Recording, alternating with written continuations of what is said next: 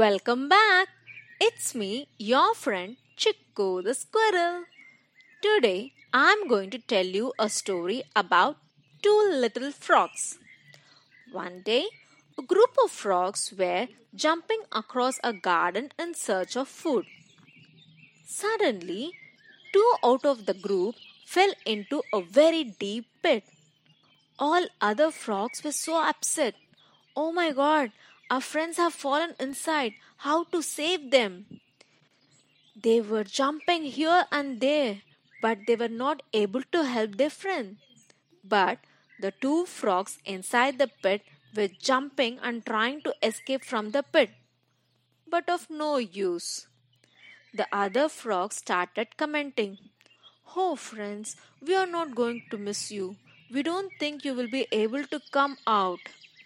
Some of the frogs said, Why are you keep jumping and wasting your energy? Anyways, you're not going to come out of the pit. Likewise, all other frogs started discouraging the two frogs. But still, the two frogs didn't give up. They were keep on jumping. But after some time, one of the frog believed what the other frogs were telling, that they will never be able to escape. He slowly sat down and said, I think we're never going to get out of this pit. What they are saying is correct.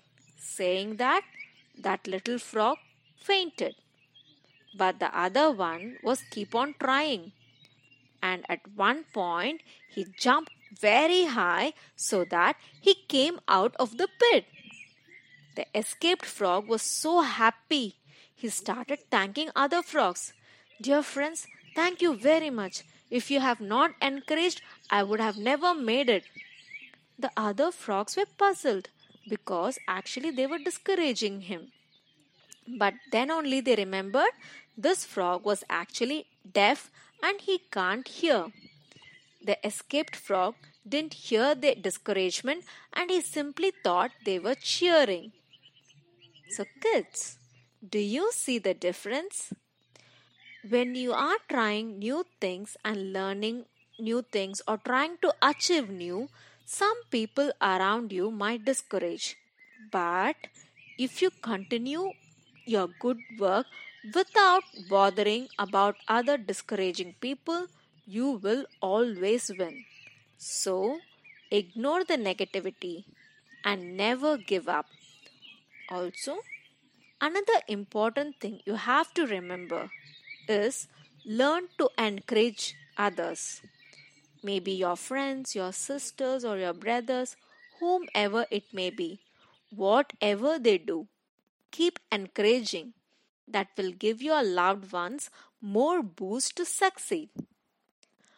Okay, kids, I hope you will always remember the story. Now it's time for me to go.